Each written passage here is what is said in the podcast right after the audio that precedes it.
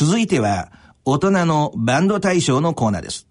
ご出演は、元内閣府特命大臣で参議院議員の山本一太さん。進行は、音楽プロデューサーの岡田真一さんです。えー、ご機嫌いかがでしょうか？岡田真一です。えー、このコーナーでは大人のバンド、プロ、アマを問わず、えー、音楽活動を紹介する場として、また、えー、大人のバンド大賞のエントリー楽曲を募集して、えー、発表の場としてオンエアしています。えー、今日はまずこちらをお聴きください。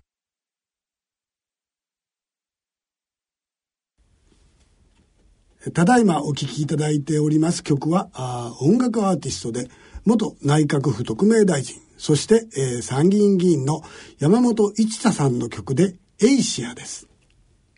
えー山本一太さん、はい、ようこそいらっしゃいました。今日はよろしくお願いします。はい、高校時代、大学時代、あの、つま恋のポプコン聞いてたんでね。ありがとう。嬉しいです。ありがとうございます。はい、えー、何回も見に来ていただいたりとか、世界歌謡祭も見に来ていただいてたんですよね。ありがとうございます。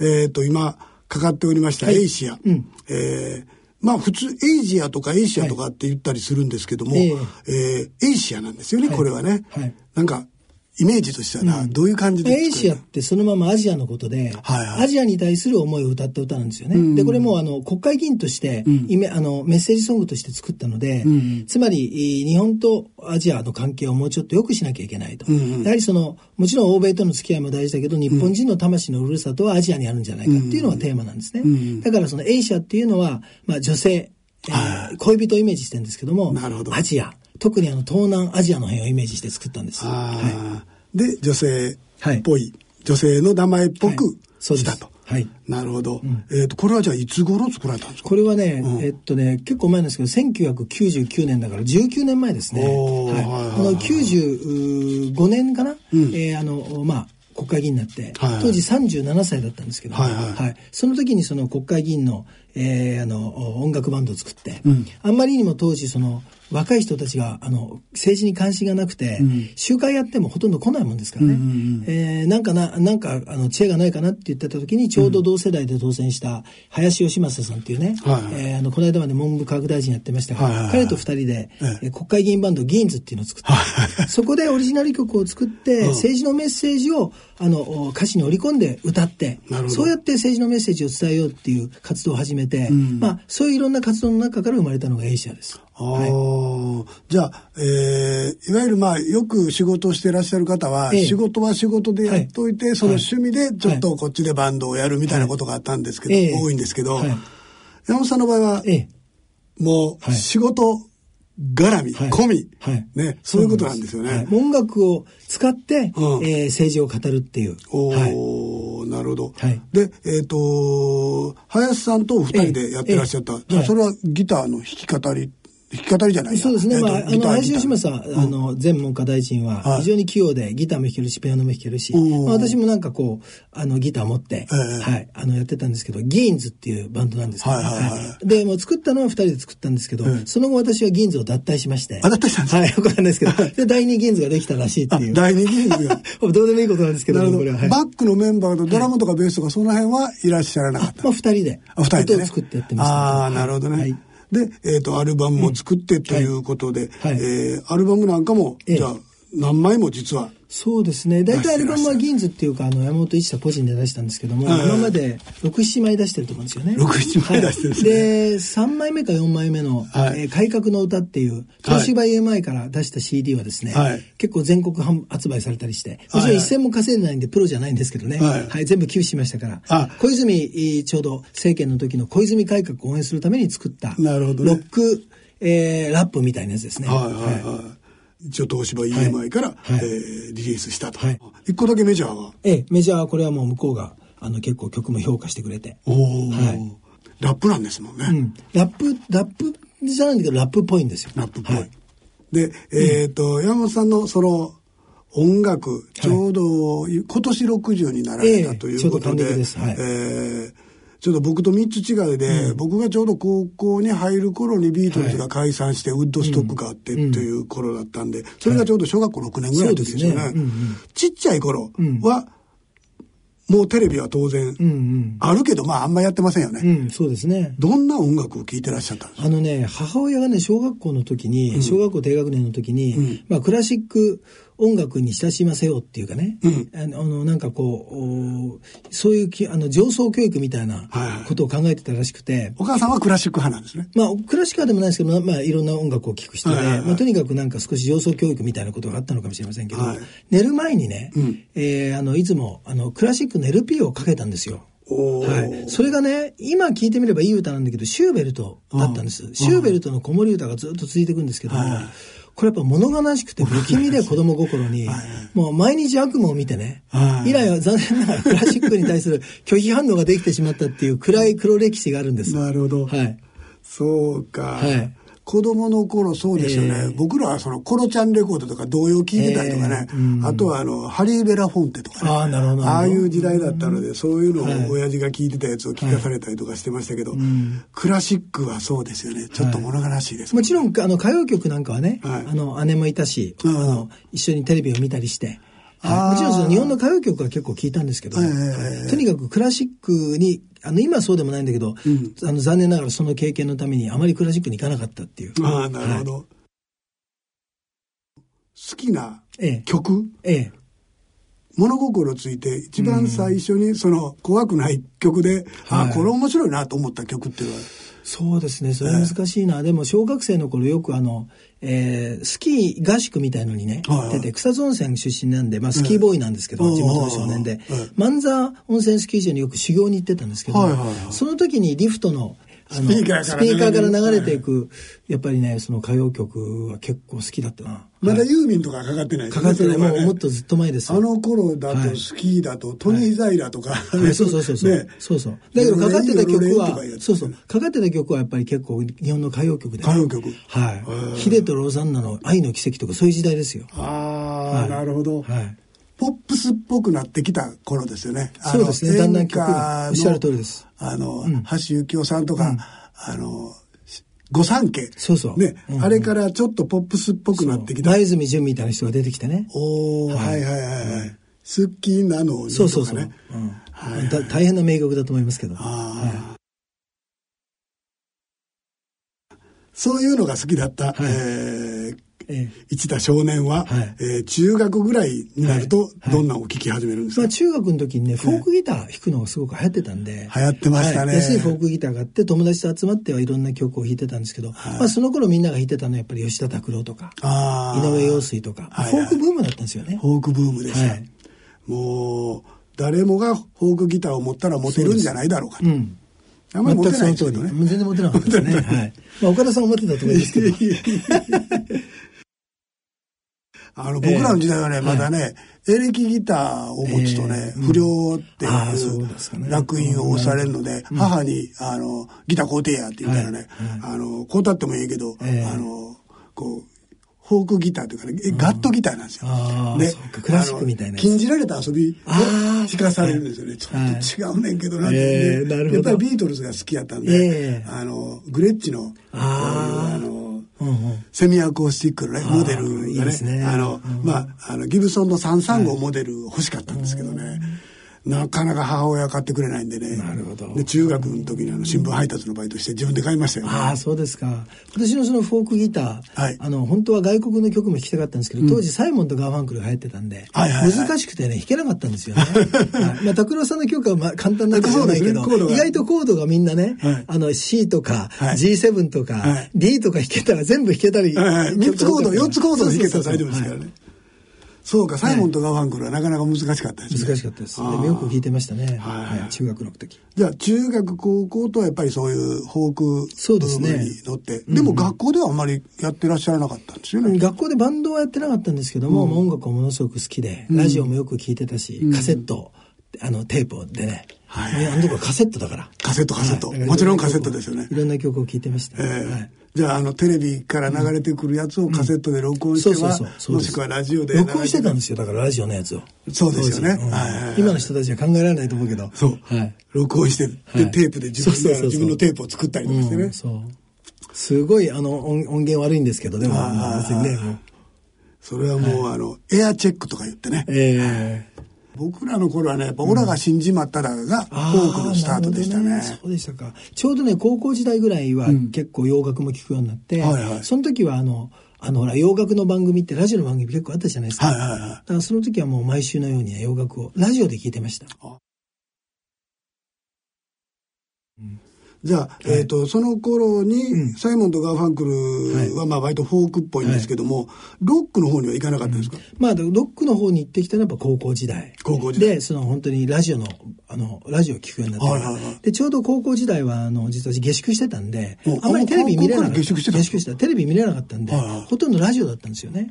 で、ラジオで洋楽が流れてくる。はいはい、ロックが流れてくる。はいはい、えー、で、そこで洋楽に興味を持ったっていう感じですよね。はいその頃はじゃあどんなのを聞いてらっしゃったんですか？まあね、流行ってたのはね、やっぱりエンゲルベルト・フンパーディンクとかね。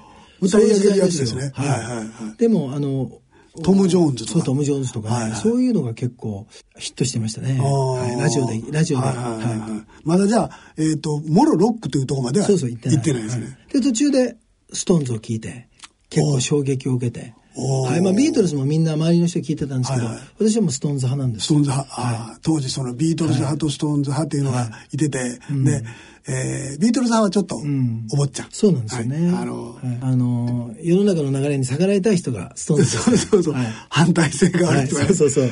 でも自民党だったんですね。そうなんですよ。不思議ですよね。今でもその、あの、名残で、どうもなんかね、あの、偉い人にとうまくいかないっていうね。絶対これストーンズ派の、はい、あの、名残だと思いますね。なるほど。はい、ストーンズ派だったんで。はい、ストーンズはじゃあ何がさ最初だったんですか？ブラウンシュガーかな。ブラウンシュガーね。感動しましたね。歌詞は、とてもないけど、日本語にはできないですよね、あれはね。だけどもかっこよかった。えええー、大学は日本で、はい、大学はね、あの日本だったんですけども、うん、大学の時に初めてロックバンドを作って、はいはい、まあロックバンドって言ってもまあ規制の結構曲があるコピーバンドだったんですけども、はいはいはい、それももうめちゃくちゃもうフォークからロックまでいろいろやりました、うん、イーグルスもやりました。で大失敗して解散したって 浜田山会館っていうね、はい、ところを借りて、ええ、300人ぐらい人を集めて大失敗してそのコンサートを機に解散しました。演奏が失敗したんですか？演奏失敗して呪われた夜やったんだけど。はいはい。えー、One of These Night。はい、はい。まあ大失敗でした。難しかったんですか？難しかったっていうか、もうね、まずあの、キーが、ギターの調弦が合っていなかったあらら。それは基本的なところもう最悪だった。その、あの、それまでは非常にうまくいってたんですけど、それでもうほとんど解散したと、あの、ブン、ドゥン、ドゥン、ドゥン、ドゥン、チャッ、ドゥン、ドゥン、ドゥン、ドゥン、ドゥン、ドゥン、デーンってあるでしょ。これ狂ってたんですよ。もうね、これで私もやる気をなくしました。山本さんはその頃はじゃあギターもやってるけど、えー、まあボーカルボーカルもやってる、はい、なるほど。じゃああのハイトーンが出たんですね。そうなんですよ。結構。はい。今でも結構出ますけど、今でもちゃんとボンジョビオリジナルキーで歌えるんで。オリジナルキーで歌える。はい、60超えてもオリジナルキーで歌おうっていうね。はい、頑張って。すごい。えー、大体声が先ほどねちょっと裏でも話しててんけど、はい、声が低くなってみんなちょっとずつキーを下げてっていう、ね、ライブで大体ほら大御所もそうですけど50ぐらい過ぎるとライブは半音とか1音とか下げるじゃないですか、喉がちょっと硬くなってくるから、ね、ボンジョビなんて歌い方が激しいからだけどやっぱ下がってるし、うん、で尊敬する矢沢永吉さんもね、はい、やっぱりライブだと少しそれでもかっこいいけど、下げるじゃないですか、はいだからそういう意味で言うと全然勝ってないです。頑張ってる。はい。還暦でも。素晴らしい還暦。はい、えー、で大学生の頃から気変わってないけど、はい、大学生の頃はまあそういう,、うフォークとかロックとか、主にどんなバンドのカバーやってたんですか？そうですね。だからリーグルスやったりとか。リーグルスと。あとはもうめちゃくちゃだったですね。もうね。ハーモニーをちゃんと。やってたりしたんですか？うん、あんまりハーモニーとかやってなかった。じゃあもう、ボーカルもんで。うん、もうボーカルもんでですね。もう本当にありとあらゆることをやってました。この曲がいいなと思ったら。はい、はい。日本の曲も含めて。はい、その頃じゃああれですよね、ポップコーンとか見に行ったりとかね、されたんで。で、テレビでも放映されてたし。してましたね。フジテレビさんでやってましたね。世界歌謡祭世界歌謡祭は何度何度も行きました。お武道館。はい。大変だったんですよ。一週間武道館に詰め、そうでしょ詰め込みで。はい、あの当時は最先端だった。武道館のなんかこのレーザー光線見て、すごいお金かかってるなと思って。ゲストも豪華だし。ゲストも多かったですね。私が行った時は街が泣いてたがグランプリ。街が泣いてた。はい。はい、えー、えー、そういう武道館も見に来ていただいて、えー、そこからアメリカ行かれるんですよね、はい、留学されて、うん、そうですねでまあアメリカにいる時はさすがにちょっとバンドやるあのえー、時間がなくて、とにかくもう授業についていくのが精一杯だったから。はい、でもそれ80年代のアメリカ音楽良かったですよ。80年代の。体現されてるんですね。初めの辺からもうね、えー、いろんな曲がちょうどね出てきて。そうですね。確かにちょっと対外的になってきてロックが70年代から。そうですよね。ジョン・レノンが撃たれたのもその頃でしたよね、ね、僕ちょうどねアメリカいるいる時にね、うん、あのカーペンターズの、うん。はいあの、カレン・カーペンターさんが亡くなった時やったんですよ。で、そんなことはわからないじゃないですか、はい、旅行者やから。うんうん、それでね、街の至るところでカーペンターズがかかってるんですね。何事かなと思ったら、あの、カレンが亡くなったとかって。ちょうどジョン・レノンが撃たれた時はまだ日本にいました。ああ、そうですか。はい、あれはだから、あれもニューヨークですからね。ダコタハウスね。じゃあちょっとここで話を置いて、はい、えー、一曲お聴きいたしましょう。はい、えー、山本一太さんの、はい、曲です。マルガリータ。今度はボサノバですね。はい。はい。これはね、これももちろん政治家になってから作ったんですけども、うん、あの、中央大学の法学部出た後に、あの、ジョージタウン大学っていうね、はい、ワシントンにあるその大学院に留学してて、はいはい、その時にマルガリータっていうね、コロンビア出身の女子学生がいて、うん。はいはい、彼女のことを歌った曲なんです。で、彼女非常にボサノバが上手くて、でもコロンビア出身でね、うん、コロンビアって当時非常に治安が悪くて、内戦が何十年も続いてて、はいはいはいでどうも彼女のお父さんが裁判官なんですけども、うん、あのどうもなんか撃たれて亡くなったらしいっていう噂と、うん、だから想像と、いろいろこう組み合わせて作ったんです。まあ単なる反戦歌っていうよりは、やっぱりこうあのもうちょっとあのいろんな意味を込めて作ったんですけど、で彼女がいつもボサノバを弾いてたんでそれでマルガリータっていう曲にしたんです。なるほど、はい、お酒のマルガリータではなくて、はい、女の人のマルガリータ。はい、マルガリータ・ラリオって言いますね。はい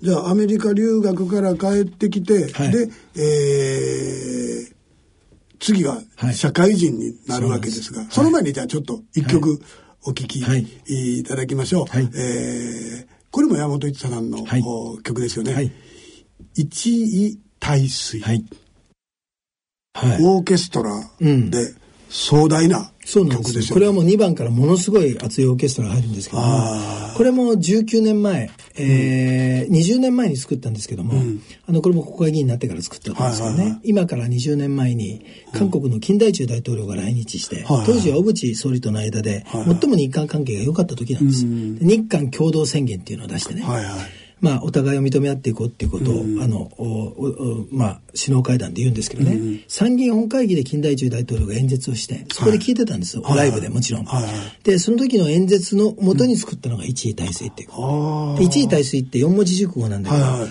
あの中国の遠くから見ると、本当にもう小さなこう一本の糸であのこう川で隔てられてるぐらい近い関係っていう意味なんですよ。はい、一つの衣に帯に水、はい、そうです。一位大水、はいあそういう背景の曲だったんですね。えーはい、あの山本さんは、歌は勉強されたんですか？いや勉強してないですね。してない。はい、じゃああのすごいその綺麗な声ですよね。うん、ありがとうございます。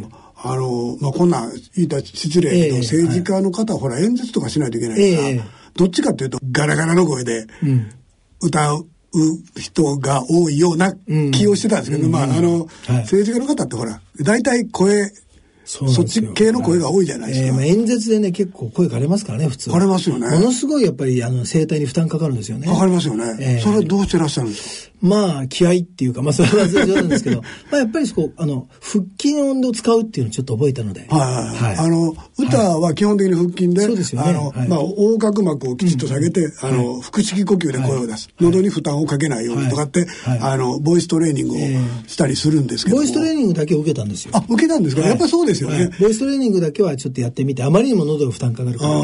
それ以来、あの、なかなか枯れにくくなったですね。おお、はい、やっぱそう、いや、それを何もしてなくて、あんだけちゃんと声出せんのやったら、えー、えー、なかなかなか、と思ったら、やっぱりボイトレはしてらっしゃるんですね。はいはい、ボイトレやっぱり、あの、何年か前に、やっぱりこのままじゃまずいと思って。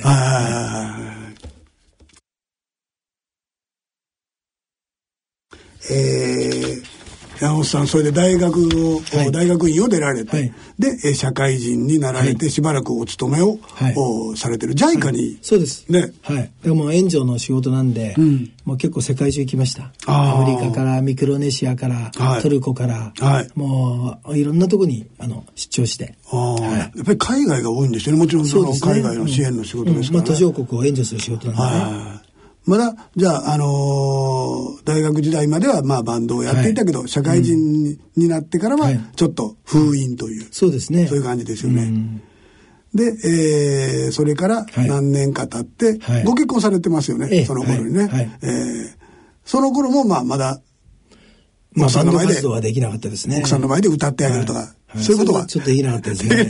やっぱりだから本当に音楽を再開したのは、まさしく政治家になってから、議員になってから。この忙しい中でも、はい、とにかくあの自分のメッセージをどうやって伝えようかっていうのを考え抜いて、うん、まあ、もちろんその政治家の仕事って、ミュージシャンもそうかもしれないけど、全人格をかけた戦いなんです。うん、自分の全ての経験を使って、いいことも悪いことも、あの、相手に何かを伝えるっていう仕事なんで、それじゃ音楽を使わない手はないだろうと思って。はい。自分の中で一番の武器だしと。はい、そうなんです。だから、はい。だからた、まあ、音楽っていうその、楽しさと、イコール、これを仕事に結びついてるっていう、一挙両得みたいな状態ですね。はい。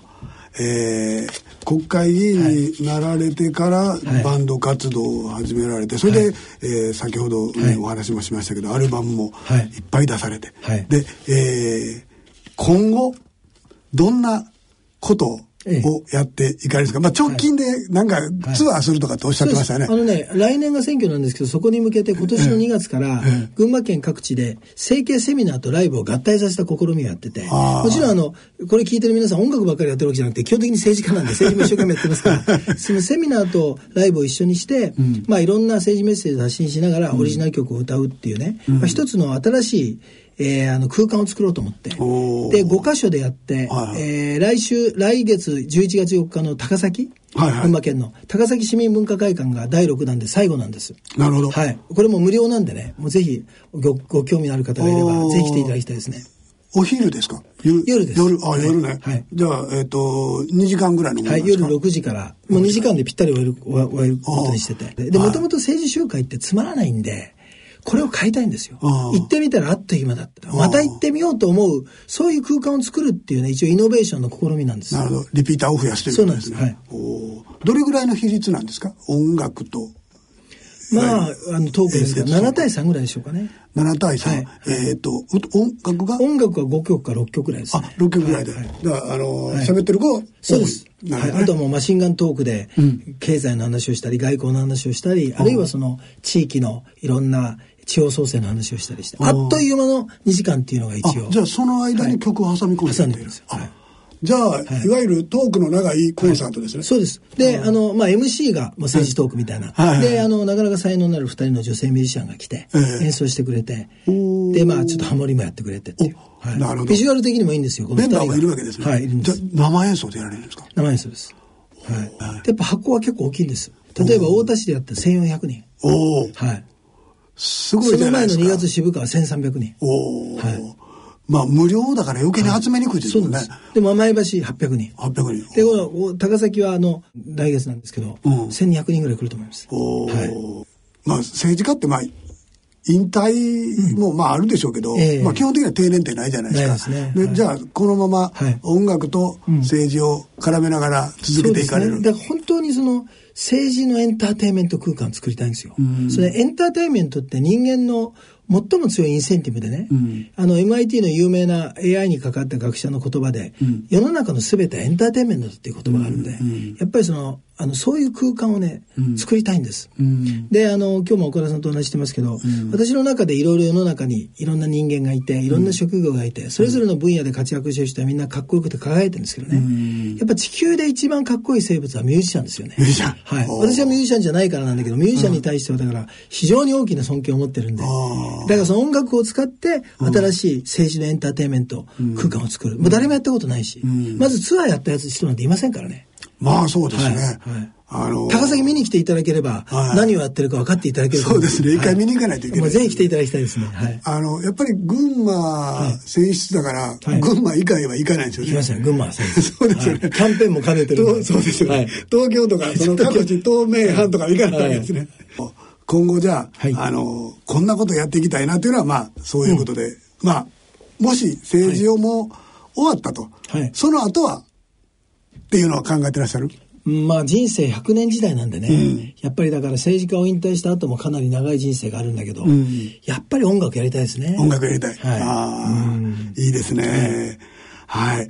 じゃあ、えっ、ー、と、これからもずっと音楽を続けていきながら、政治もやり続けるとい。うことで、はい、えー、最後に、えー、市田さんの曲を聴きながらお別れとしたいと思います。はい、えー、じゃあ、これはちょっと市田さんの方から紹介してください。はい。はい、あの、最後の曲なんですけども、これも19年前に作りました、はい、外務省の政務次官だった時に作った外務省のテーマソング、世界がどんなに変わってもっていうね、はい、今まで曲をするとバラードしか紹介できなかったんですけど、えー、ちょっとアップテンポなんですが、まあ、世の中はみんな繋がってると、うん、みんなの幸せを考えていこうっていうのがテーマなんで、うん、えぜひトランプ大統領に聞いてほしいそう思ってます。はい。山本さんどうもありがとうございました。なんか告知やっといた方がええかなっていうのはありますか？ぜひ高崎市民文化会館11月4日です。11月4日。はい。はい、18時からです。はい。えー、大人のバンドでこういう活動もしてらっしゃる方がいるということで今日は山本一太さんに来ていただきました。えー、さて、ここで皆さんへの方もお知らせです。えー、本年度2018年度も大人のバンド大賞のエントリー楽曲を募集しております。えー、初版の事情により締め切りの日時を次のように変更させていただきました。